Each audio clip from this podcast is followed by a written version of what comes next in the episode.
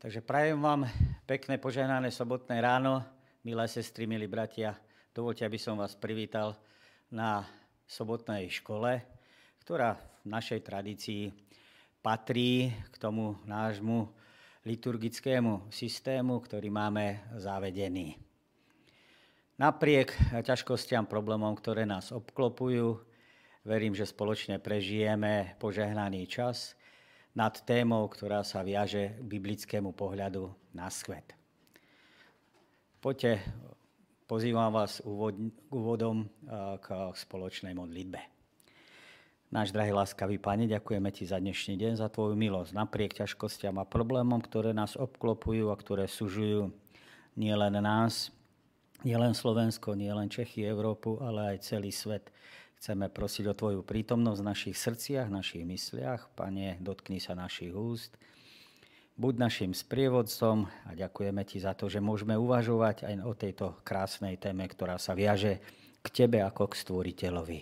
Ďakujeme Ti, že požehnanie soboty, ktoré si nám dal vzájomného spoločenstva, aj keď virtuálneho, ale vzájomne prepojeného, budeme si môcť odnášať do ďalších dní, ktoré sú pred nami, že to požehnanie, posilnenie, ktoré sa, ktorého sa nám dnes dostane, nás bude sprevádzať počas celého týždňa. Prosíme ťa za ľudí, za blízkych, za chorých, obzvlášť tých, ktorí sú postihnutí rôznymi typmi ochorenia. Budím lekárom, Pane, posilni, pozbudí a na lôžku. Ďakujeme Ti za to, že pre nás všetkých robíš viac ako Tomu rozumieme a ako prosíme. Amen. Biblický teda pohľad na svet je téma, ktorá ľudí môže rozdeľovať. V úvodnom texte oči hospodina sú všade a hľadia na zlých aj dobrých. Teda tá prvá časť vety, oči hospodina sú všade. Jasné, že sa jedná o jasnú metaforu, ktorá chce ktorou chce biblický písateľ ukázať, že Pán Boh je jednoducho všade. Alebo ukazuje, inými slovami, na Božiu vševedúcnosť. Každý človek, ktorý prežíva trápenie, ktorý trpí nespravodlivosťou, tak tento text ho môže uisťovať o tom, že hospodin o všetkom vie. Taktiež ho ten text môže uisťovať o tom, že o všetkom nielen Pán Boh vie, ale aj že krivdy, ktoré sú spojené s nepravosťou na tejto zemi napraví. Je pravda, že niektorých náprav sa nemusí človek dočkať tu na tejto zemi. Ale v konečnom kontexte, v vyriešení veľkého sporu, k tej nápravy všetkého nakoniec dôjde. Ten text nás tiež upozorňuje na to, že prítomnosť hospodinu a skrze toho, že Pán Boh sa pozera na, túto, na tento svet, ano, tak ukazuje na myšlienku toho, že ten človek, ktorý koná zlým spôsobom, musí sa mať na pozore. Nekoná totiž to zlé veci, ako si skrytý, kde ho nikto nevidí. Niekedy sa človek z toho môže tešiť, že mu na, na nič neprídu a že ho neprichytia, ale z biblického kontextu Božím očiam nič neunikne. Nič neostane ukryté. Dokonca aj mimo biblických textoch je myšlienka o Božom oku, ktorá sa spomína v hrozivom význame.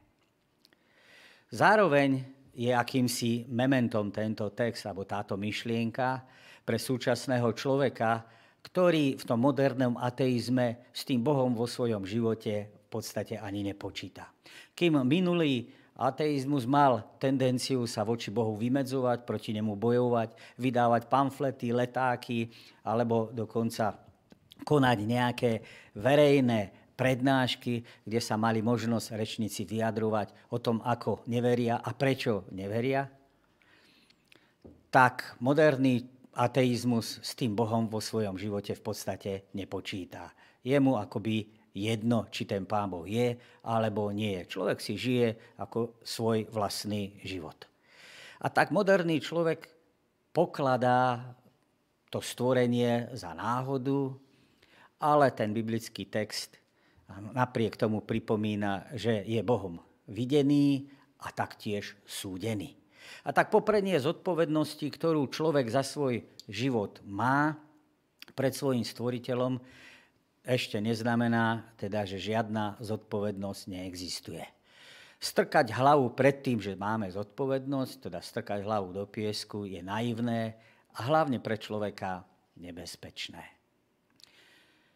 Či chceme alebo nie, tak každý z nás príjima určitú optiku od tých, ktorí nás nejakým spôsobom vychovávajú a vzdelávajú. S dôverou, ktorá pre dieťa je prirodzená, príjmame to, ako ten svet prijímali alebo chápali naši rodičia, naši priatelia, naši učitelia alebo spoločnosť, v ktorej človek žije. A s touto optikou sa človek pozerá alebo vníma všetko, čo sa okolo neho deje. A tak je samozrejme, že ak sme žili od malička v nejakom tom kresťanskom prostredí, tak budeme mať akoby ten svoj filter, pomocou ktorého budeme vnímať ten svet. To znamená, že ho budeme mať nastavený inak, ako ho bude mať nastavený človek, ktorý je vychovávaný treba v ateistickom prostredí. To znamená, že rovnaké veci, rovnaké udalosti, rovnaké okolnosti budeme vnímať inak, budeme vidieť tie veci z toho pohľadu, že tam vidíme Božiu ruku, Božie konanie a Božie pôsobenie. Ak, ako som spomenul, to bude ateista, sa pozerať na tieto isté udalosti, na tieto isté záležitosti, tak to bude vnímať vo veľkej miere opačným spôsobom. Alebo inak povedané, tú Božiu ruku tam nebude vidieť. A tak tie naše kritéria bývajú nastavené rôzne. V rôznych kultúrach, v rôznych národoch si môže človek položiť otázku, tak ktorá je z týchto žien tá krajšia. Alebo si môže človek položiť otázku, tak ktorý človek z týchto dvoch, ktorých máme predstavený, je múdrejší. Opäť sa to bude líšiť od uhla pohľadu. Záleží múdrejší v čom? Záleží od toho, či ste v pralese, alebo stojíte pred teóriou relativity. Kto obdivuje čo? Obdivujú všetci rovnakým spôsobom dobro, alebo obdivujú dokonca nejakí ľudia rovnakým spôsobom zlo? Spomínam si na príbeh z knihy e, Dieťa pokoja, kde ten príbeh opisoval misionár, ktorý, myslím, na Papui Novej Gvineji, keď tých 60. rokoch sa dostávali medzi domorodcov, ktorí boli ešte povesní áno, ako kanibali, tak sa dostal ten misionár k jednému kmeňu, ktorému keď rozprával o Ježišovi Kristovi, hovoril o dobre, o láske, o milovaní, tak s tými ľuďmi to nič nerobilo. Ale keď im predstavil áno, zradcu Judáša a vykreslil jeho vlastnosti, tak tí ľudia od nadšenia vyskakovali a strašne sa mu tomu tešili. Oni v skutočnosti vo svojej perspektíve obdivovali zlo. A iný ten príbeh, ktorý bol spojený práve s týmto kmeňom, bolo, že tým, že boli kanibali, občas si z času na čas si vyšli uloviť niekoho do vedľajšieho kmeňa, tak z toho jedného vedľajšieho kmeňa si priviedol jeden mladý muž, budúcu manželku. Tá mala brata, ktorý z času na čas chodil medzi nich na návštevu pozrieť si sestru a tiež svoju rodinu. Bol veľmi obozretný. Stále mal pri sebe oštep, luk a šípy. Tri mesiace ho tento kanibalský svet alebo kanibalský kmeň vítal s otvorenou náručou. Predkladal mu tie najlepšie dobroty a choval sa k nemu veľmi priateľsky. Až jedného dňa, áno, milý mladý muž odložil všetku svoju obozretnosť, odložil luk a šípy a všetci sa viete dovtípiť, čo nastalo. Ak vychádzame teda z toho, znova z tej optiky, z toho, ako sme kultúrne podmienení, tam, kde vyrastáme, ako sa chovali teda ku starcom napríklad eskimáci. Že ich nechali na ľade, keď už boli nepotrební a nebolo možné, aby sa kmeň o nich postaral. Alebo indiáni z kmeňa Hopi.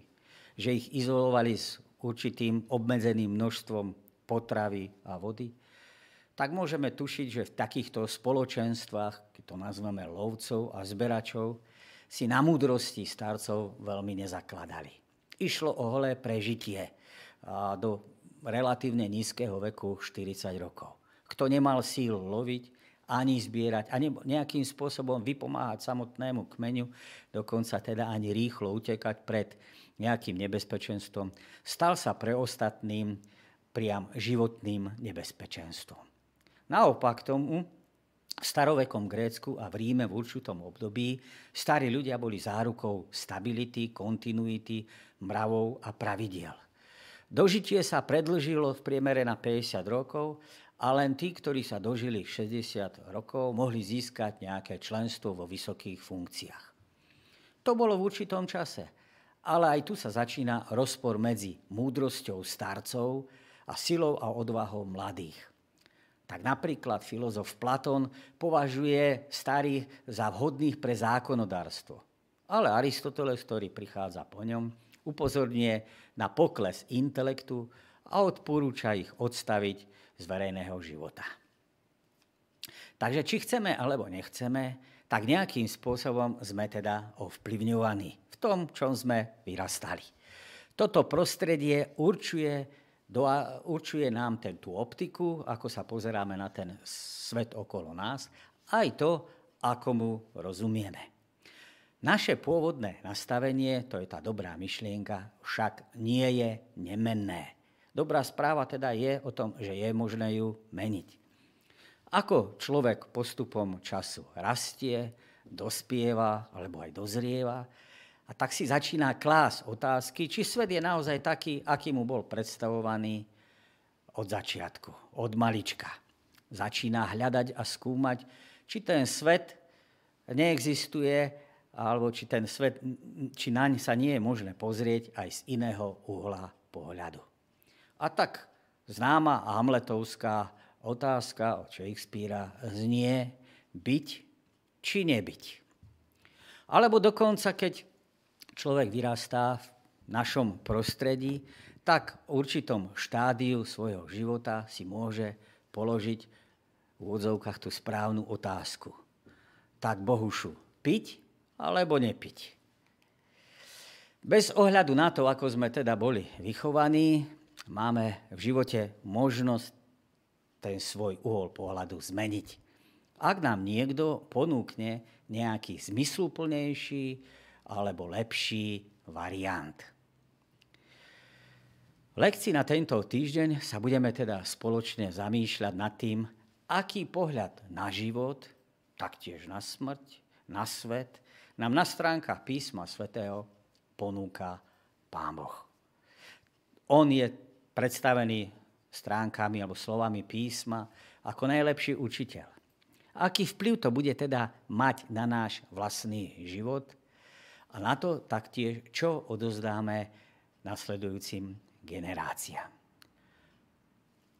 Nedeľa nás vedie otázkou nadpise Je vôbec nejaký Boh?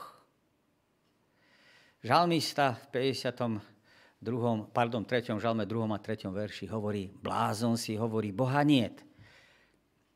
Takí si počínajú zvrátenie a ohavne a nikto nekoná dobro.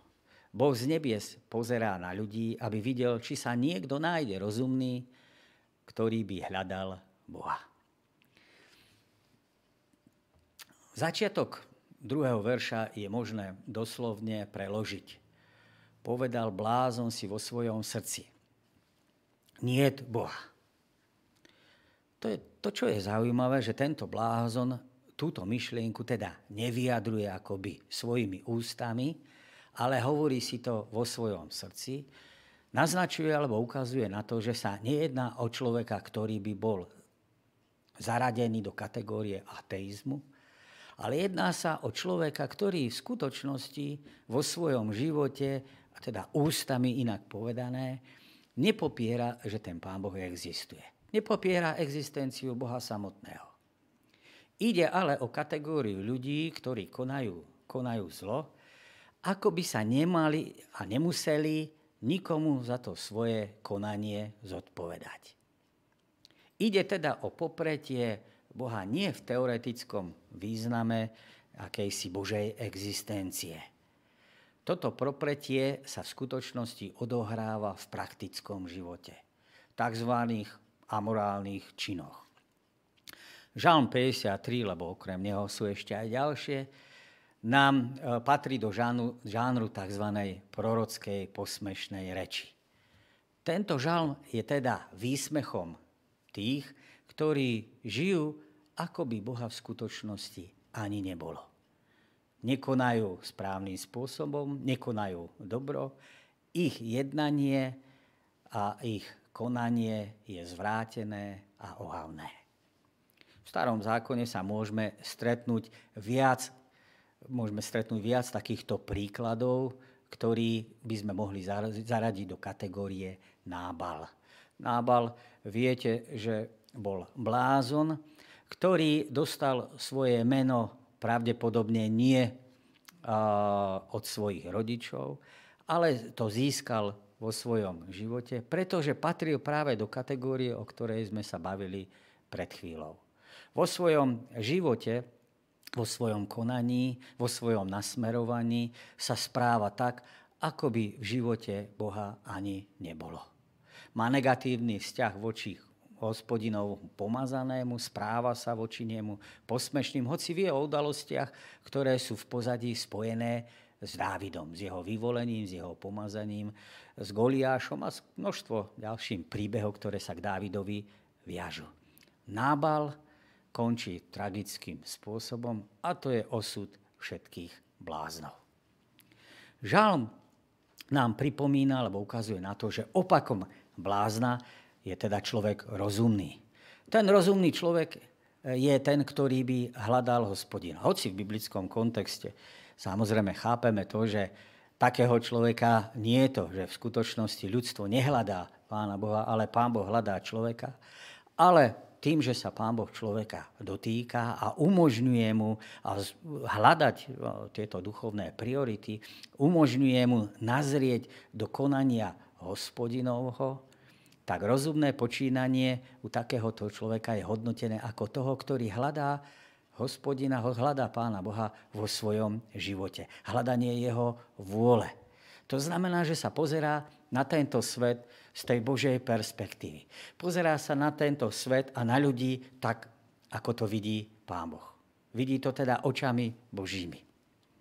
V treťom verši je akoby nepriamo vyslovená otázka, či Pán Boh vôbec niekoho takéhoto rozumného medzi ľuďmi nájde.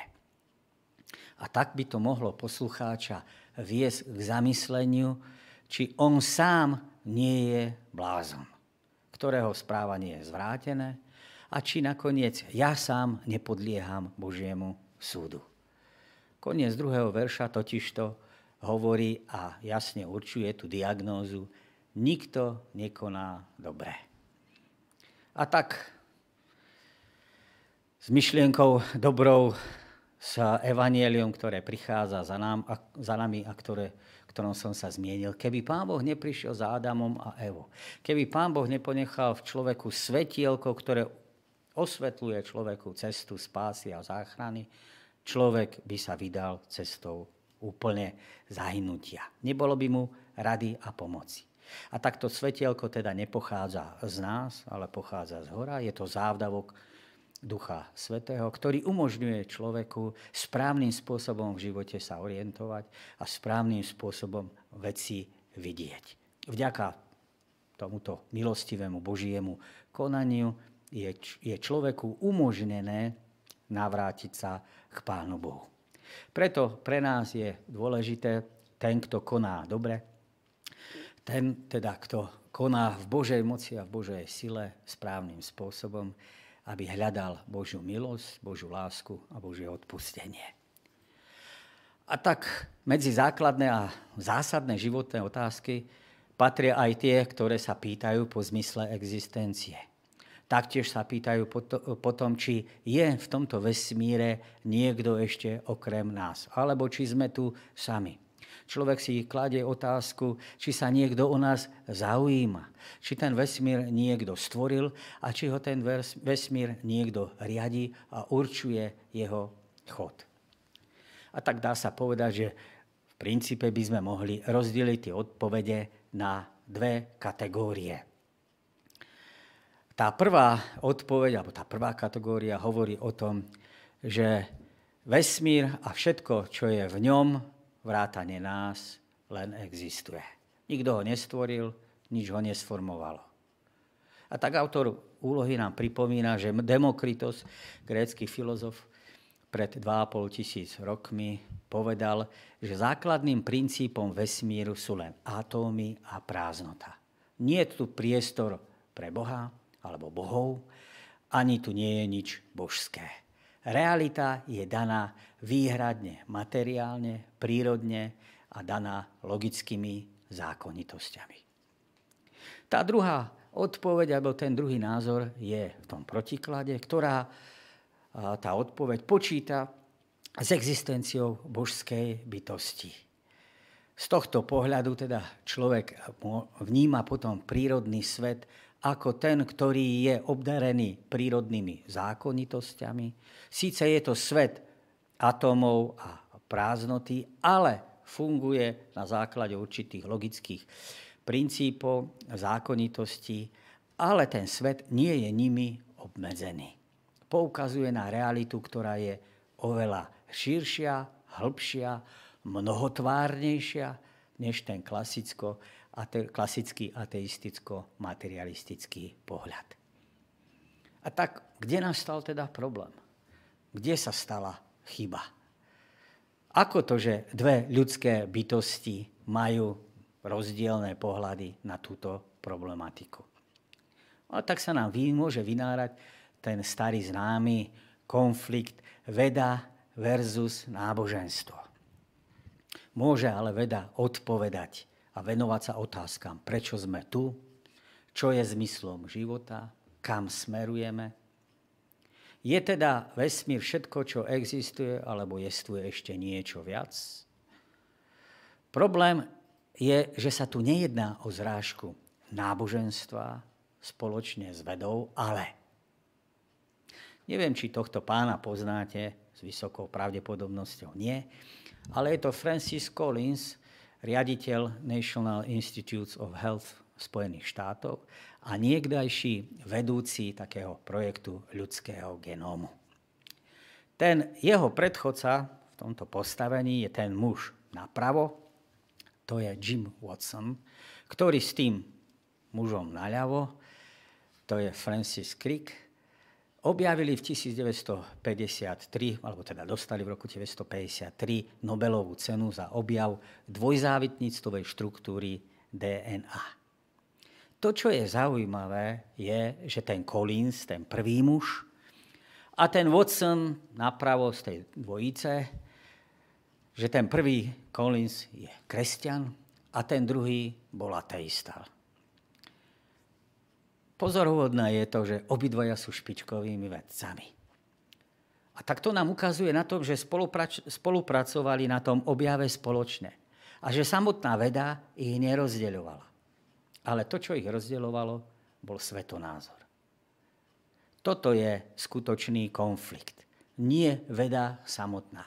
Nie je tu teda rozpor medzi vodou, pardon, medzi áno, vodou a suchom, by sme mohli povedať, vedou a, a biblickým pohľadom.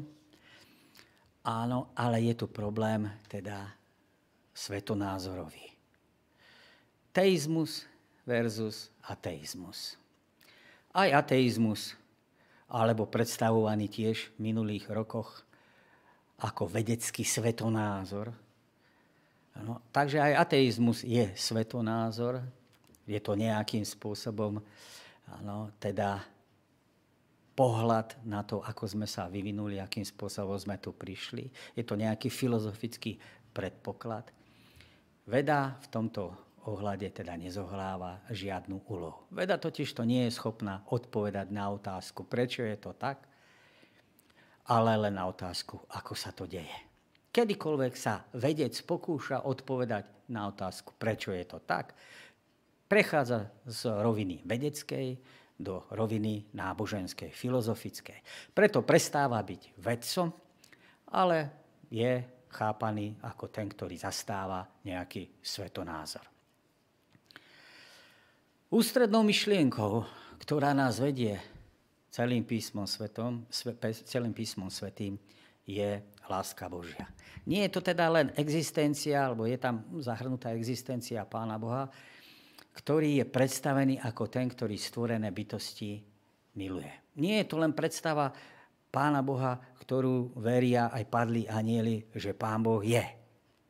Ale je to predstava Boha, ktorý človeka miluje, osobného Boha, ktorý vstupuje nami, k nám alebo s nami do vzťahu. Na rozdiel od pohanských náboženstiev, ktoré častokrát predstavujú Boha ako toho, ktorý tento svet stvoril, ale viac sa oň nestará, biblický koncept ukazuje na úplne iný rozmer. Ukazuje, že Boh je láska, Boh je milujúci, vstupuje do tohto sveta hriechov, problémov a ťažkostí, prežíva to spolu s nami a nielen to, ponúka ten najdôležitejší rozmer, odpoveď na hriech, na zlo, ktoré nás v tomto svete sužuje.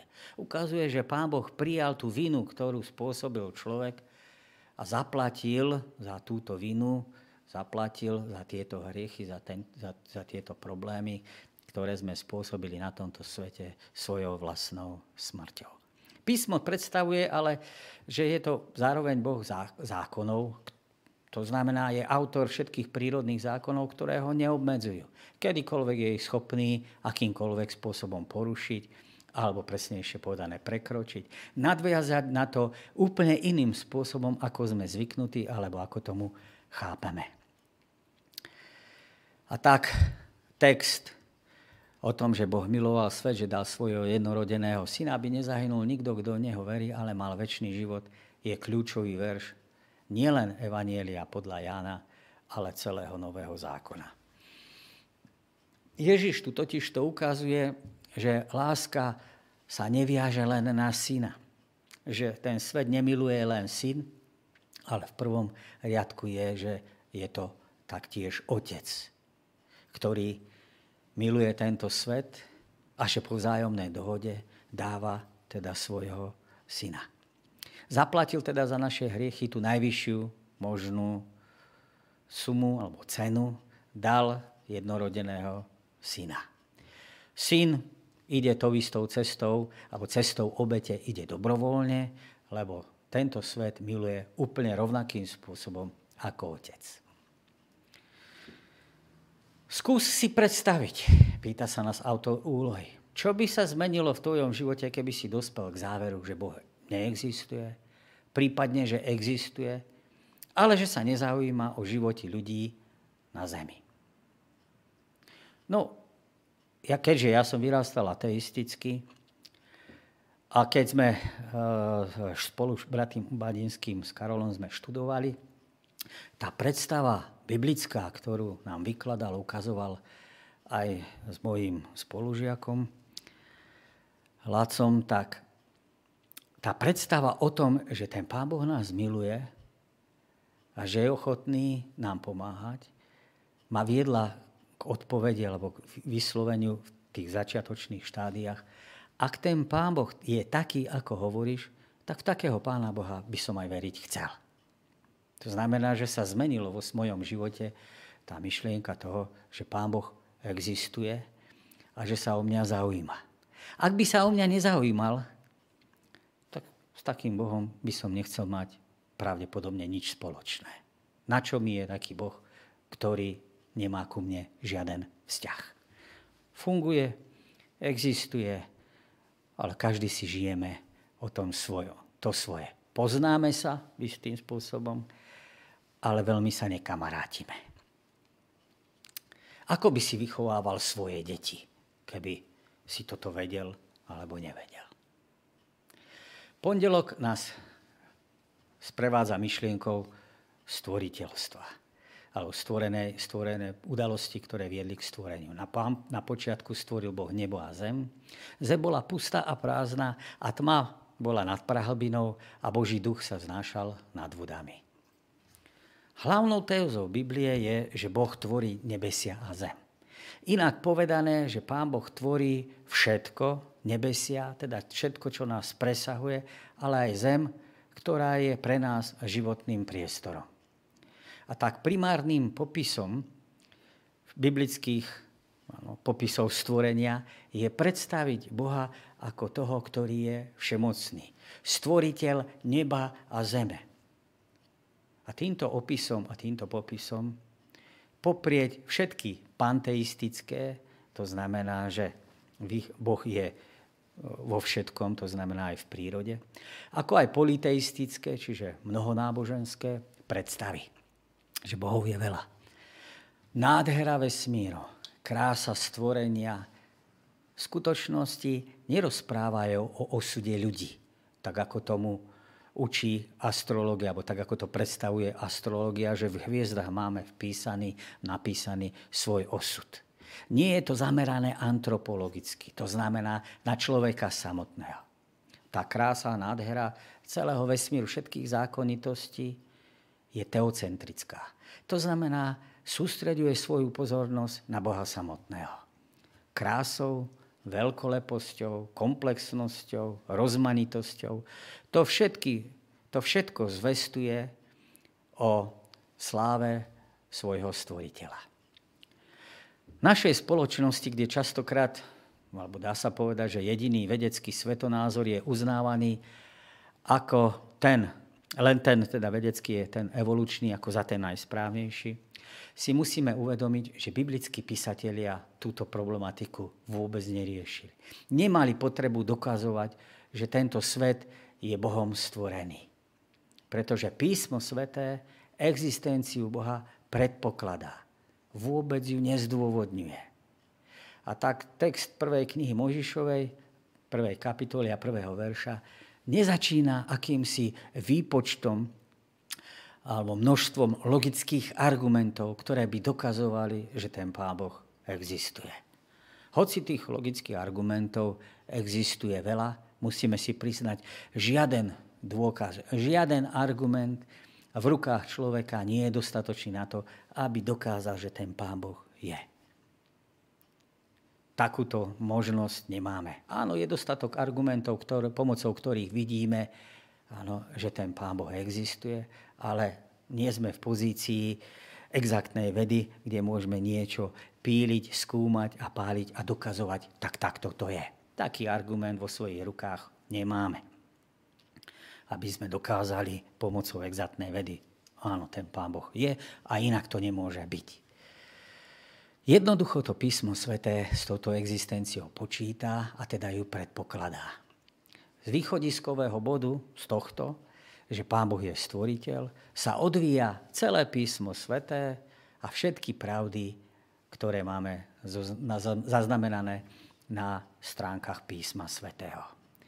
V súvislosti so stvoriteľským konaním je spojené slovi, slovičko bará, stvoriť, ktoré je vždy v písme svetom spojené s Bohom.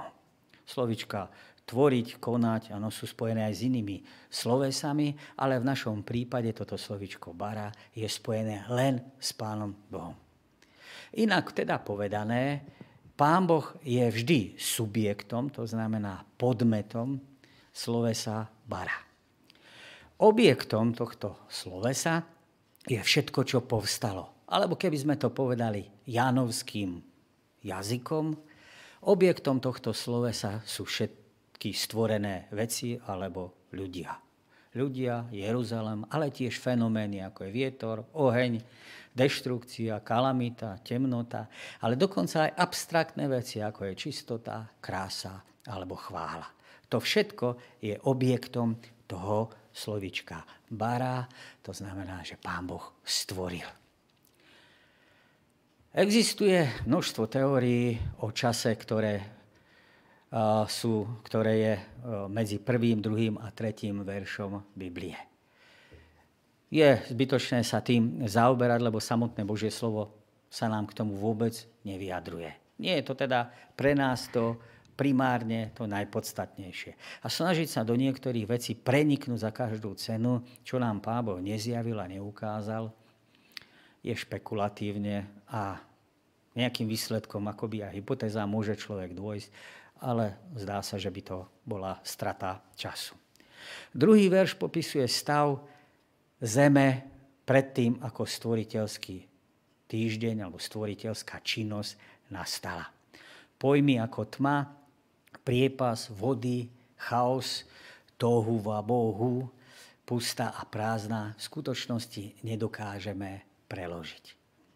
Ten semický koreň pre slovo Bohu ešte nebol objavený, ale to tohu vychádza z ugarického, pravdepodobne áno, z ugarického základu, čo znamená THV, čo znamená púšť. Každopádne teda môžeme povedať, že bez Božieho prispenia, bez Božieho pôsobenia v skutočnosti zem je beztvarou, pustou, mŕtvou hmotou. Písmo svete odkazuje, že ten, ktorý to tu všetko oživil, je Boh sám. To znamená, že prvá kapitola písma svätého, kde je správa o stvorení, môžeme to vidieť, ako že je to v skutočnosti nádherná pieseň o stvorení, presnejšie povedané o tom, ktorý to všetko stvoril. Dôraz písma teda nie je položený na tom, ako sa to stalo. Pán Boh nám nedáva žiadnu popisku presne technického popisu, ako sa tie veci odohrali, ale je dôraz na to, že sa to stalo. Cieľom teda je vyvýšiť, ukázať Boha ako jediného stvoriteľa všetkého života a všetkého, čo sa na zemi ano, stalo v tom stvoriteľskom týždni. Na počiatku bolo slovo, to slovo bolo u Boha a to slovo bol Boh. Ono bolo na počiatku u Boha, ním vzniklo všetko a bez neho nevzniklo nič z toho, čo jestvuje. A v ňom bol život a život bol svetlom ľudí. Na počiatku v Jánovom evanieliu Ján evidentne odkazuje alebo navezuje na Genesis 1.1. Genesis 1.1 primárne odkazuje alebo ukazuje na to stvorenie. Jánové evanílium naznačuje a ukazuje k tomu, že tým slovom, alebo ten, kto to stvoril, áno, kto bol prítomný pri tom stvorení, bol Ježiš Kristus. Slovičko alebo výraz arche, počiatok môže znamenať ešte aj viac. Pôvod, príčina, princíp alebo dokonca hlava. Pôvodom teda toho všetkého bolo slovo. Príčinou bolo slovo. Princípom toho všetkého bolo slovo. Alebo tiež hlavou bolo slovo. A tak, takýmto spôsobom teda, keď Ján začína svoje evanielium, tak hneď prvými slovami upozornil na to, že hlavnou témou jeho evanielia je logos. Slovo. Teda slovo logos, o ktorom Ján píše, je na počiatku a je príčinou toho všetkého. Je to prvotný princíp, na základe ktorého a skrze ktorého je stvorené všetko. Je v úplnom teda súlade a súhlase s tou knihou Genesis, prvou kapitolou, kde Pán Boh tvorí svojim slovom. Je dobre teda si všimnúť na počiatku, to, že toto slovo už existovalo, už bolo. A tak ten dôraz, alebo tá myšlienka zdôraznenia je a ukazuje na väčšinu preexistenciu slova, inak, inými slovami Ježiša Krista. Než teda stvoril, bol stvorený vesmír, než skôr ako začal existovať vesmír, druhá osoba trojice vždy existovala, Ježiš teda vždy bol, vždy existoval. Toto slovo logos ano, bolo u Boha a Boh bol to slovo. Druhá časť verša sa teda vzťahuje alebo ukazuje na vzťah logosa k Bohu samotnému. Čiže na samotnú identitu logosa ako Boha. Bez učenia o Trojici sa teda ani pri stvorení nezaobídeme. Slovo smeruje k Bohu, je vedľa Boha a zároveň je Bohom samotným. Je to niečo, čo sa ľudskej logike vymyká. Ak by Ján skončil tým, že slovo by bolo iba u Boha, dávalo by to teda priestor akýmsi špekuláciám. Špekuláciám o tom, že slovo je menšie ako Boh. A preto Ján dodáva tú dôležitú vetu a to slovo bol Boh. Alebo, ano, ako je v gréckom origináli kaiteos en hologos a Boh bol to slovo. Prečo Ján použil pojem slovo, alebo to logos? Dá sa povedať, že žiaden mesiášsky titul, Kristus, syn človeka alebo syn Boží, by asi nebol v tomto prípade výstižnejší. Ani znešený titul pán či staroveký titul múdrosti nemohli adekvátne sprostredkovať asociácie následných výpovedí, lebo význam slova logos je jedinečný v rámci jeho paralel v jazykoch moderných kultúr. A tak bohatosť významu slova logos sa musí hľadať a vysvetľovať.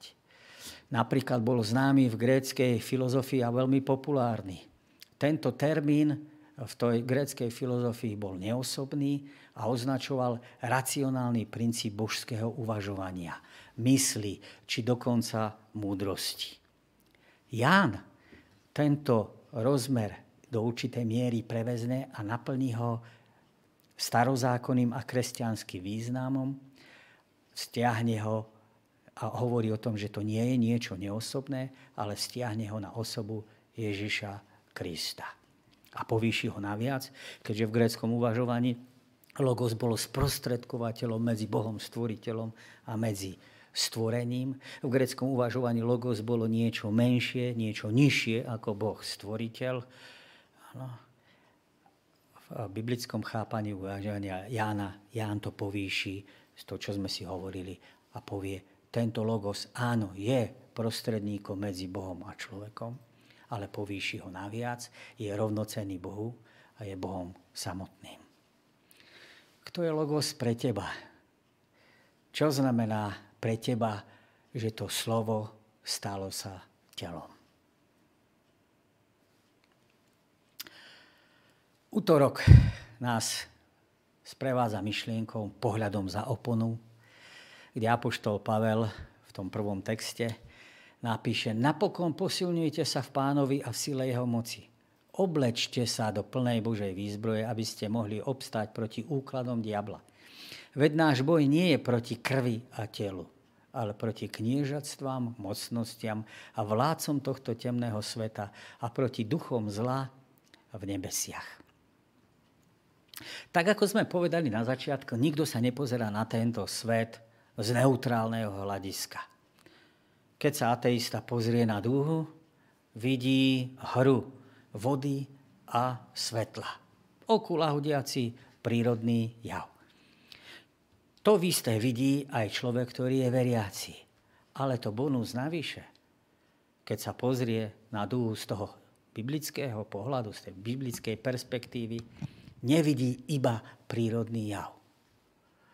Nevidí len to vzájomné pôsobenie vody a svetla ale odvinie sa pred jeho očami v jeho mysli príbeh, ktorý je spojený s potopou, s udalosťami, ktoré sa odohrali pred a po. A dúha v prvom rade vystúpi ako znamenie Božej vernosti a zasľúbenia, že tento svet už nikdy nebude zničený vodou.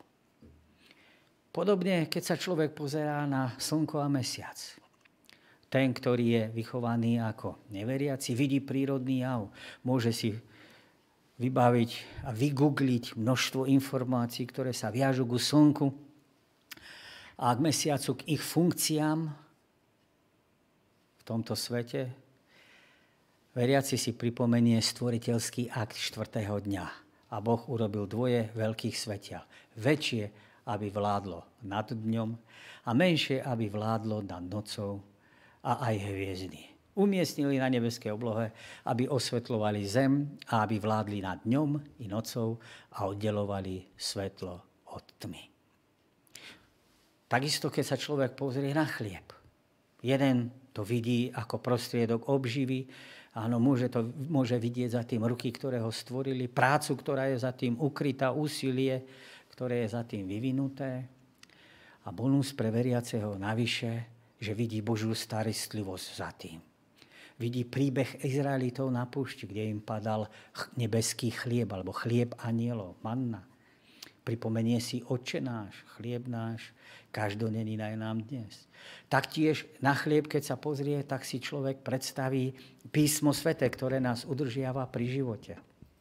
Chlieby zohrávali dôležitú úlohu v ceremoniálnom zákone boli uložené v prvej časti svetostánku na pravej strane a Izraelita, keď vošiel dnu, tak to bol odkaz, ktorý mu pripomenul Izraelita, teda kniaz, ktorý vošiel, ale Izraelita, o, ktorom, o ktorý o tom vedel, pripomenul 12 kmeňov Izraela. Ale taktiež to je odkaz na slovo Božie, a taktiež je to odkaz na to, že Pán Boh skrze tento chlieb, skrze to slovo Božie a taktiež skrze Ježiša Krista, teda hlavne skrze Ježiša Krista, ktorý je tým slovom Božím, ktorý je ten ja som chlieb ano, tohto sveta, udržiava veriaceho človeka pri živote viery.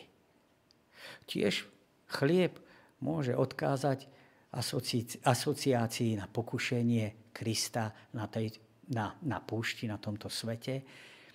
Ano. A tiež to teda môže viesť človeka k pochopeniu, alebo že ten chlieb viedol v pokušení urobiť tie veci vlastným spôsobom, vlastnou mocou, vlastnou vôľou. Keď sa pozrie človek na balíček kariet, tak si spomenie na príbeh alebo na pieseň od Rangers, balíček kariet aj tam môže človek vidieť. Ten neveriaci tam môže vidieť len tú zábavu, len tú hru, alebo tie rizika, ktoré sú s tým spojené. Ale v tej známej piesni sa spieva, že Eso môže pripomenúť človeku jedného Boha. Dvojka, starý a nový zákon. Trojka, trojica. Štvorka, Matúš, Marek, Lukáš a Ján.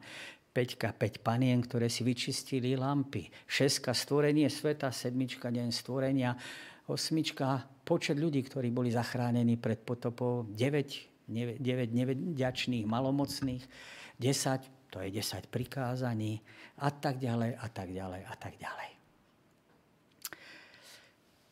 Opona do budúcnosti písmo svete nám dáva možnosť nahliadnúť na veci minulé aj na veci budúce. Veda, ktorá sa snaží tieto veci akoby odkryť, prísť ano, či dokonca predikovať, to znamená predpovedať, čo sa stane, alebo čo sa dokonca minulosti odohralo. To všetko sa do určitej miery vieda snaží. Ale nevie odpovedať na elementárne otázky. Ako to všetko začalo? Na čo sme tu všetci? Ako je zmysel života? Čo sa s nami dokonca stane po smrti? Je bezmocná, čo sa týka skutočného popisu reálneho toho, ako sa to odohralo v minulosti a toho, čo sa odohrá v budúcnosti. Biblia je totižto najstaršou, najobsažnejšou, keď sa viažeme k histórii, tak históriou ľudstva. Osvetľuje najdávnejšiu minulosť, kam sa ľudský výskum nedostane. Snárne sa snaží preniknúť. Nejaké archeologické vykopávky, nejaké veci máme ale Biblia najspolahlivejším spôsobom zachytáva hoci len určité úseky dejín, len určité typy osobnosti, len určité veci, ktoré sa viažu k tomu božskému zámeru, ktorý Pán Boh dal, ale o tých všetkých veciach historických, o ktorých Biblia hovorí, sú skutočné, reálne a pravdivé. Tu nachádzame teda autentickú správu o pôvode národov. Len tu je podaná správnym spôsobom história nášho rodu, ktorá nie je ovplyvnená ľudskou pýchou alebo predsudkami. A tak z análov histórie sa zdá, že zostup národov, vznik a pád impérií podliehajú vôli a šikovnosti človeka. Že sled udalosti je určovaný jeho mocou, ctižiadosťou a rozmarnosťou. Takto sa to javí z tej optiky toho človeka. Božom slove keď tá opona je odtiahnutá. Vidíme za všetkým, nad všetkým, všetky tie hry a protihry ľudských záujmov, síl a vášny, nástroje jediného milostivého, ktoré trpezlivo, že tie národy vykonávajú v skutočnosti jeho vôľu. Dejiny, ktoré veľký ja som vyznačil vo svojom slove a ktoré ohnívkom za ohnívkom sa prepájajú do prorockej reťaze od väčšnosti minulej k väčšnosti budúcej, nám hovoria o tom, kde dneska sme, kde sa nachádzame a taktiež to, čo môžeme očakávať. Všetko, čo tie proroctvá predpovedali až po súčasnosť, potvrdzujú stránky dejín a my si môžeme overovať veci historické, a ktoré boli predpovedané, že sa tak stalo. A tak na základe tohto môžeme veriť, že veci, ktoré sa ešte nestali, sú len predpovedané, že sa odohrajú na základe toho, že tie minulé veci boli pravdivé, že ten Pán Boh, ktorý stojí za tým, je reálny a pravdivý a že tie veci sa naozaj splnia. Zo zovstupov a pádov národov, ktoré, ktorí sú objasnený na stránkach písma svätého, sa potrebujú naučiť, aká je bezcená vonkajšia sláva. Babylon so všetkou mocou a slávou, ktorú svet predtým nikdy nevidel a ktoré sa, keď sa pozerali na tie babylonské múry, kto vie, čo by povedali učeníci, keď sa pozerali na múry Jeruzalema, a Herodotos, ktorý hovorí o tom, že tie múry Babylona boli 100 metrov, pardon, 100 lakťov vysoké. Otázka, či lakeť mal 50 cm alebo 30. Aj tak 33 metrové áno, vysoké hradby, to sa zdá, že to nie je možné, aby to padlo. Z ľudského pohľadu sa to všetko zdálo trvalé a stále. A pozrime sa na to, čo sa s ním stalo. Pominul sa ako kvet trávy. A tak sa míňa všetko, čo nemá základ u Pána Boha. Obstať môže len to, čo je spojené s ním. To, čo vyjadruje jeho povahu. Posilňujete sa v pánovi, preto nás apoštol Pavel príkazom, imperatívom, ktorý je vyjadrený v tvare tzv. mediopasívnom, to znamená, že dá sa to preložiť ako nechajte sa posilňovať tým Božím slovom. Cez to Božie slovo Pán Boh prehovára ku nám a v skutočnosti je to On, ktorý nás posilňuje. Pán Boh je teda subjektom a my sme objektom jeho pôsobenia, jeho diania. To znamená, že ani to posilňovanie nie je v moci života alebo v moci človeka. Nejedná sa teda o posilňovanie v prvom rade telesné, ale o moc, o posilňovanie po tej spirituálnej, po tej duchovnej stránke. Pán Boh je ten, ktorý nás posilňuje. A inak povedané, máme dovoliť Pánu Bohu, aby On činil, aby On bol ten, ktorý nás posilňuje v Jeho moci a v Jeho konaní. Taktiež oblečte sa, to je druhý imperatív, ktorý tam máme, je to znova ten príkaz a zdôrazňuje naliehavosť, s ktorou to človek má uskutočňovať, že sa má obliecť do niečoho, čo, cez čo Pán Boh človeka znova posilní, pretože tá opona biblického sveta nám ukazuje, že náš zápas je proti niekomu, proti komu tie zbranie nevlastníme. A tak preto je tým dôrazom ukázané, že oblečte sa znamená poddajte sa, odovzdajte sa, podriadte sa Kristovi, aby mohol skrze nás pôsobiť. Písmo svete nám teda ukazuje na ten zápas, ktorý sa odohráva neviditeľným spôsobom. Skutočnosti, o ktorých exaktná veda nemá poňatia. Nevie o tom, že sa ano, nikto proti, proti niekomu zbúril. Boj o srdce človeka je boj o väčší život. A tak Pavol nás odkazuje na toho, ktorý za nás vydobil vybojoval víťazstvo a on iba ako jediný má moc poraziť toho najväčšieho nepriateľa, ktorý je nepriateľom Pána Boha a aj človeka. Čo z toho si mohol poznať a pochopiť áno, a lepšie sa orientovať v živote, v ktorom žijeme? Čo si z Biblie teda mohol poznať? To sa môžeš rozdeliť s ľuďmi, s ktorými sa stretáš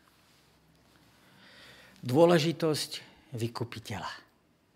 Evangelium podľa Jana v 1. kapitole v 5. a 14. verši, text, ktorý vidíte a ktorý dobre poznáte, nám predstavuje svetlo a príchod svetla na, tohto, na tento svet. Ale skôr ako sa k svetlu dostaneme, veda nemá odpoveď na otázky, ktoré sa dotýkajú života a smrti. Pre vedu výskum končí, keď ten človek zomiera, ale čo sa deje potom, o tom nemá poňatia. Nie je schopná popísať ano, udalosti, ktoré sú za hranicou. Biblia učí, že väčšina z nás zomrie tou prvou smrťou. Prvá smrť ale nie je dôsledkom hriechu. To nie je ešte smrť, o ktorej hovorí na začiatku Pán Boh Adamovi a Eve. Táto druhá smrť, ktorá je dôsledkom toho hriechu, tá sa bude diať až potom. A práve hrozba tej druhej smrti, väčšného definitívneho odlúčenia, zahynutia, odstrihnutia sa od, pôvoda, od pôvodu zdroju.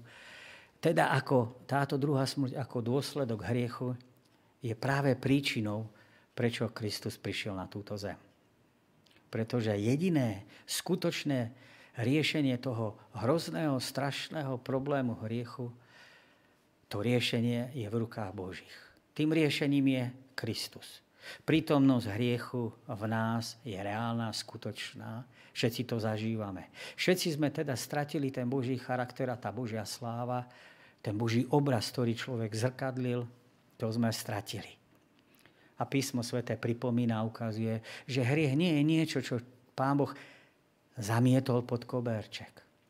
Že je to nesmierne závažná záležitosť, ktorá sa dotkla Božieho srdca, Pána Boha samotného teda, celého vesmíru, ľudstva samotného.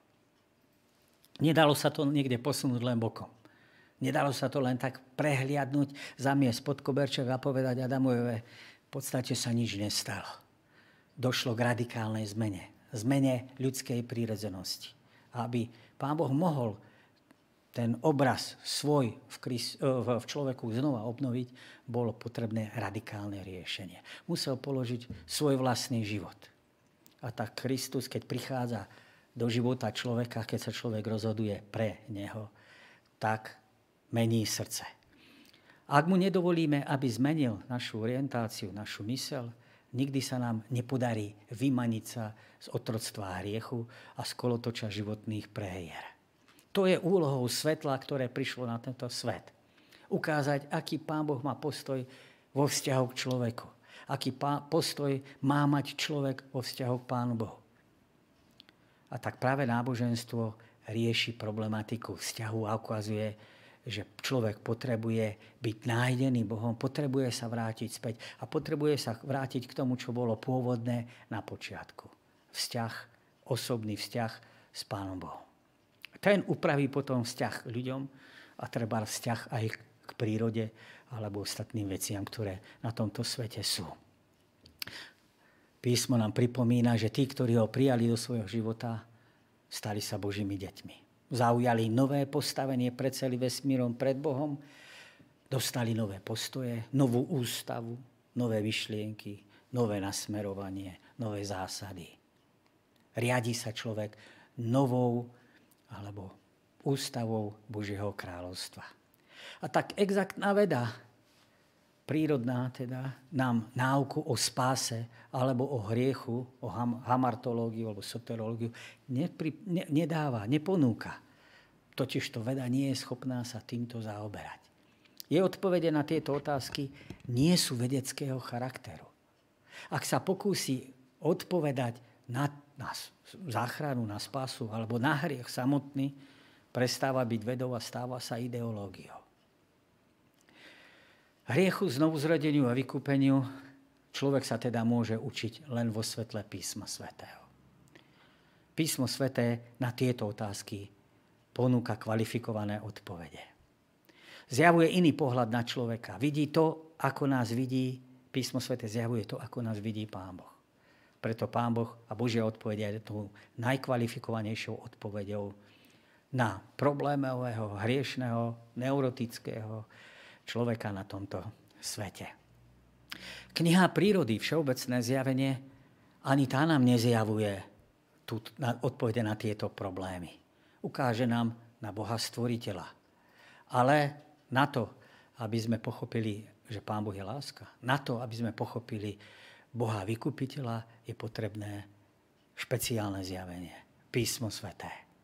Potreba teda poznávania Božieho slova je potrebou človeka všetkých čias. Ján vo svojom evanieliu používa slovo, pardon, svetlo 23 krát. To znamená, že je tá frekvencia veľmi vysoká a to ukáže na to, že Ján tomuto slovu prikladá veľký význam. Primárnou úlohou svetla je, aby rozptýlilo tmu. Tá, táto antitéza to znamená, že svetlo prišlo na svet, aby rozptýlilo tmu. No. Má platnosť v každom svete. V tom fyzickom aj v tom duchovnom. A tento protiklad je hlavnou témou Evanielia. Čo sa týka tmy, písateľ tým rozumie zhubné prostredie, v ktorom sa človek nachádza. Jeho životnú orientáciu. Možno povedať teda, že jedná sa o svet, tá tma, ktorá je v opozícii vo vzťahu k Pánu Bohu. Alebo je inak povedané jazykom intertestamentálneho konceptu, teda obdobia medzi starým a novým zákonom. Jedná sa o svet, ktorý je v tme, ktorý je pod vplyvom toho zlého a ktorý bojuje proti Mesiášovi. Počutím, pozvaním inkarnovaného slova ľudia kráčajú vo svetle a prekonávajú tmu. Alebo zostávajú v tme, ktorú majú radšej ako svetlo. Písmo svete hovorí, že svetlo osvetľovalo každého človeka. Pôsobí na každého. Každý má vo svojich rukách tú príležitosť a možnosť. Je len voľbou človeka, či sa človek rozhodne alebo nerozhodne. Svetlo prekračuje a kráľuje hranice, nad hranicami, nad ríšou tmy, ktorá ho nemôže pohltiť. Ježišov život je teda zápas s temnotou tohto sveta. Aký vplyv má na tvoj život vedomie, že slabý si hriešnik, ktorý potrebuje pomoc? Máš, môžeš uvažovať o myšlienke, ktorá ukazuje na to, že ten, ktorý všetko stvoril, je zároveň ten, ktorý za nás zomrel? Aká by mala byť prirodzená reakcia, keď si uvedomujem, že stvoriteľ je zároveň spasiteľ? Očakávali by sme, že človek padne k nohám toho, ktorý ho stvoril, ale aj vykúpil. Ale má slobodnú vôľu.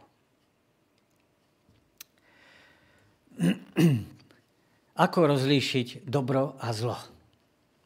Známy text, zaznamenaný Markovom evanieliu. Najdôležitejšie je toto, budeš milovať. A to druhé, nie jediného prikázania, väčšieho však, tie dve veci sú spojené. Je všeobecne známe, že Ježiš pri odpovedi na otázku, ktoré prikázanie je najdôležitejšie, cituje teda z Deuteronómia, zo 6. kapitoly a potom z Levitika z 19. kapitoly.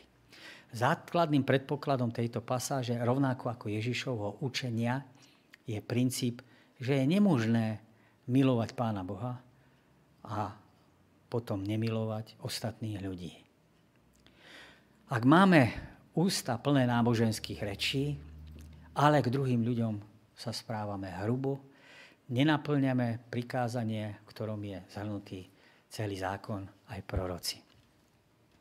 V každej rodine sa teda stretávame, že s morálnymi hodnotami s morálnymi hodnotami, ktoré odozdávajú rodičia svojim deťom. Potreba ich naučiť to, čo je dobré a zlé. Podľa akých kritérií by sa to malo diať. V prvom príbehu, ktoré sme si hovorili na začiatku, sme videli, že tí ľudia v tej komunite tých ano, kanibálov zlo obdivovali. A takto prirodzene odozdávali svojim deťom. V našej kultúre, vo väčšinovej kultúre to tak nie je. Ale kto určí, ako rozlíšiť dobro a zlo? Je tam na to nejaký prirodzený cit? Alebo je tu nejaká autorita vyššia, od ktorej sa to potrebujeme naučiť? Je veľmi ťažké nájsť vo vedeckom rozmere alebo vedecký podklad pre morálku. Albert Einstein vo svojej diskusii v roku 1933, 1933 povedal, že náš ľudský zmysel pre krásu a náš náboženský inštinkt inštinkt sú vedľajšie formy napomáhajúce našej schopnosti premýšľať a dospieť k tým najlepším záverom. Máte pravdu, keď hovoríte o morálnych základoch vedy. Ale nemôžete to otočiť opačne a hovoriť o vedeckých základoch morálky.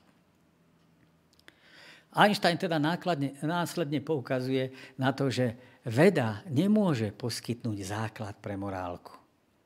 Každý pokus zredukovať etiku na vedecké vzorce je odsúdený na neúspech. Richard Feynman, nositeľ Nobelovej ceny za fyziku, pripomína, ani tie najväčšie síly a schopnosti zrejme neprinášajú zo sebou žiadne jasné inštrukcie, ako majú byť použité. Napríklad veľké hromadenie vedomostí o tom, ako sa správa hmotný svet, nás len presvieča, že toto správanie je akési nezmyselné. Vedí nás priamo neučia tomu, čo je dobré a zlé. Inde hovorí, etické hodnoty sa nachádzajú mimo sféru vedy. Dobru, áno, sa musíme učiť. Zlo máme vrodené. To je pohľad písma svätého. Predstavte si, že dve deti sa hrajú na piesočku, dvaja chlapci a jeden si od druhého zoberie zrazu autičko. Majiteľ autička sa postaví a hneď lopatko vysvetlí tomu druhému, koho to autičko je. Kto je tu skutočný majiteľ? Netreba ho učiť zlému. Vie presne, ako to má spraviť. Potom sa ale postaví mamička a hovorí, Joško, ale takto to robiť nemôžeš. To je myšlienka toho, že dobrú morálnym zásadám sa musíme učiť. Písmo svete hovorí, po páde človeka do hriechu je zlo vpísané do života človeka. A tak Pán Boh vstupuje do diania, aby bol tým najväčším učiteľom pre nás, ktorý Božie slovo považujeme za autoritu. Aby on sa stal morálnou autoritou, ktorá nám ukáže, čo je správne a čo nie. Bez tohto zjavného poznania by každý pokus o určenie morálnych kritérií bol len subjektívnym ľudským pohľadom, ktorý pre ostatných nie je záväzný. Pán Boh preto niečo spravil. V desatore nám odkázal áno, pravidlá, zásady, podľa ktorých je možné sa riadiť. V denníku SME sa známy herec Juraj Kukura okrem iného v otázke etiky a morálky vyjadril, ako si sme zabudli na desatoro. Dal som vám tam odkaz, ktorý by ste si chceli virtuálne pozrieť. Je to výborná výstava, kde sa dajú mnohé veci, kde on hrá, kde on recituje písmo sveté. Je to výstava, myslím, Danubia v Bratislave. Je to výstava múzeu tak tí, ktorí si chcete kliknúť, nájdete si to. Je to veľmi pekné po umeleckej stránke, ale zároveň je tam výpoveď a odkaz k tomu, ako aj umelci vnímajú, že to desatoro je potrebné v našom živote. Sme v závere. Som rád, že sme to spoločne takto stihli. A tak otázka znie, tak čo, pripojíte sa aj na budúce? Verím, že sme našli množstvo myšlienok, množstvo podnetov. V krátkosti pripojíme záverečnú modlitbu. Náš drahý Pane, ďakujeme Ti, že si nás prevádzal myšlienkou stvorenia. Mohli sme si pripomenúť, že Ty si nielen stvoriteľ, ale aj spasiteľ. Ďakujeme Ti, že obidva a obidve vypovede sa spájajú v Tebe ako v jednej osobe. Ďakujeme Ti za tento úžasný rozmer, ktorý nám ponúkaš že v Tebe sme mohli nájsť kotvu pre svoju budúcnosť, pre svoj život. V Tebe sme našli morálne odpovede pre náš život. Ďakujeme Ti, že nám túto ponuku osobného vzťahu ponúkaš každému z nás a že nás vedieš v našom živote. Vzhľadom na to, že zakázané je spievať, tak v sobotu sme si ukončili týmto spôsobom, presnejšie sobotnú školu. Prajem vám, aby ste si našli e, odkazy mojich kolegov v zmysle kázaní, ktorými sa vám prihovoria. Prajem vám o zvyšku soboty, aby ste sa niesli v duchu a v praxi toho, čo sme si spoločne povedali. Do počutia, dovidenia.